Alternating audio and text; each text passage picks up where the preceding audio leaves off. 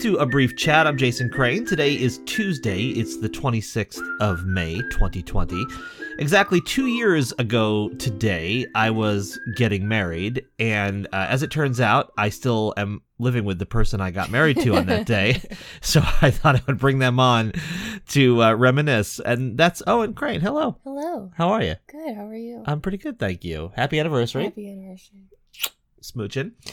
Uh, so yeah, we've been married two years today, and I think I feel comfortable in saying that as we were walking back down the aisle two years ago, we would not have been able to predict that two years from now we would be or two years from then we'd be celebrating our second anniversary in Tucson during a pandemic. Oh yeah, no way. No way. this is definitely one of those times where I feel like uh, life has presented me a hat with many slips of options in it, and it has once again chosen some of the most crack filled. Ah, yes, the famous options hat. That- that- if I had a dollar for every time the old options Ah, yes, hat metaphor options- was was brought up, My mom one summer when I was, I think, like in f- between like fourth and fifth grade or something, a couple years ago.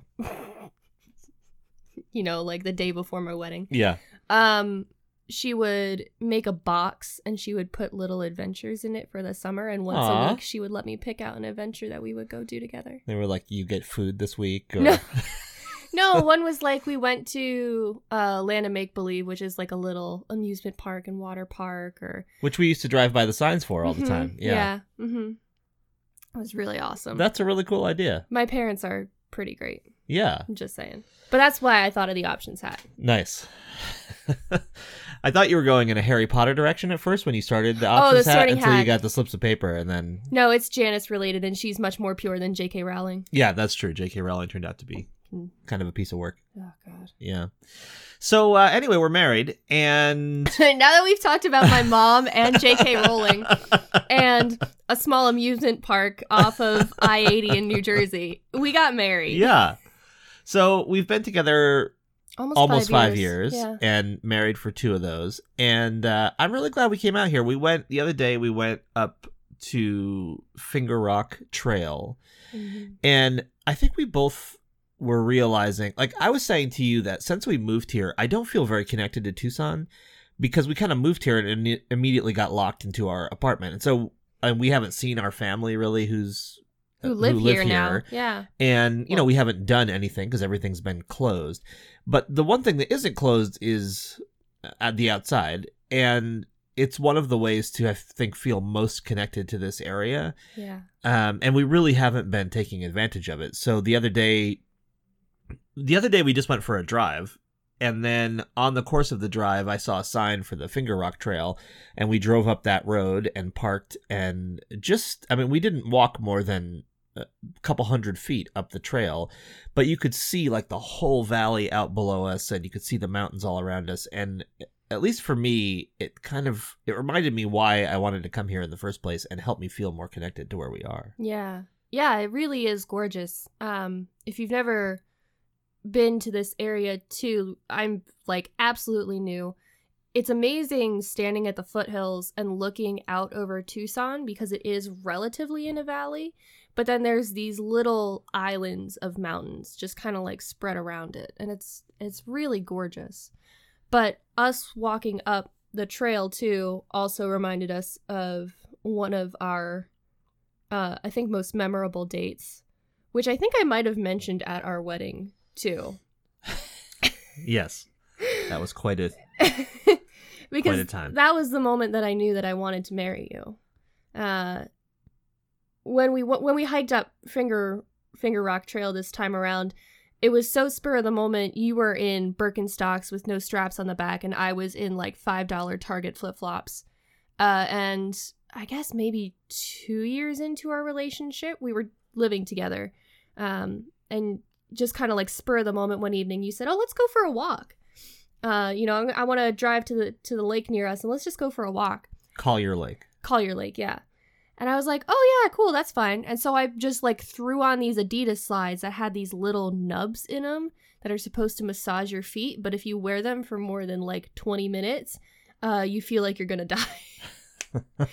and a walk around Collier Lake turned out to be let's follow this trail, get lost in the uh, tall grass in the midst of tick season, um, and have this extend like through mud and also your feet are going to feel like they're going to die, Owen. And you were very sweet and you carried me on your back for the last bit. Uh, and then we got to the car and realized that you more than I somehow were just loaded with ticks. And that's a fear point for me too. So it was the fact that uh, it was the worst date and the best date of my life because we just I was sitting in the bathroom with you just pulling ticks off of you and I was like, you know, I still really want to spend all of my time with this person and I would do this again if he asked me to. Yeah, you had uh, Mike, who married us, tell that story I did. Yeah. as part of the wedding. Yeah. Yeah. It's an important story to me. It's how I realized that, you know, I wanted to be with you for the long haul. Yeah. Yeah. Well, here we are, long hauling it. We did kind of long haul it. yeah, I mean, this is you can only get. I think we figured out you can you can only get about something like six or seven hundred miles further away from where we were than where we are Yeah. right now. You can go to the Pacific Northwest, and that's that's, That's about, about it. it. So yeah, we uh we have definitely long hauled it. It's it's I'm we kind of shook hands on the not kind of we actually shook hands when we were up on the trail and and pledged to get outside more often. I think we're gonna go outside today. Yeah. Um, I, I mean wanna- not just outside but out into nature.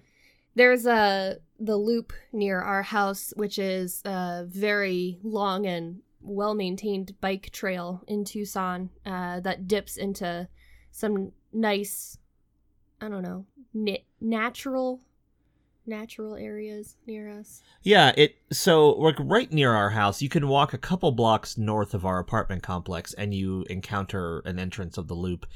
And you can walk it or bike it or whatever you want. And there's parts of it where there's like a little arrow that says trail and it's essentially just it just walks you into the like scrubland, the desert brush that's right beside the loop. So there are places in the loop where if you want to be walking on the ground as opposed to a paved trail, uh, you could do that.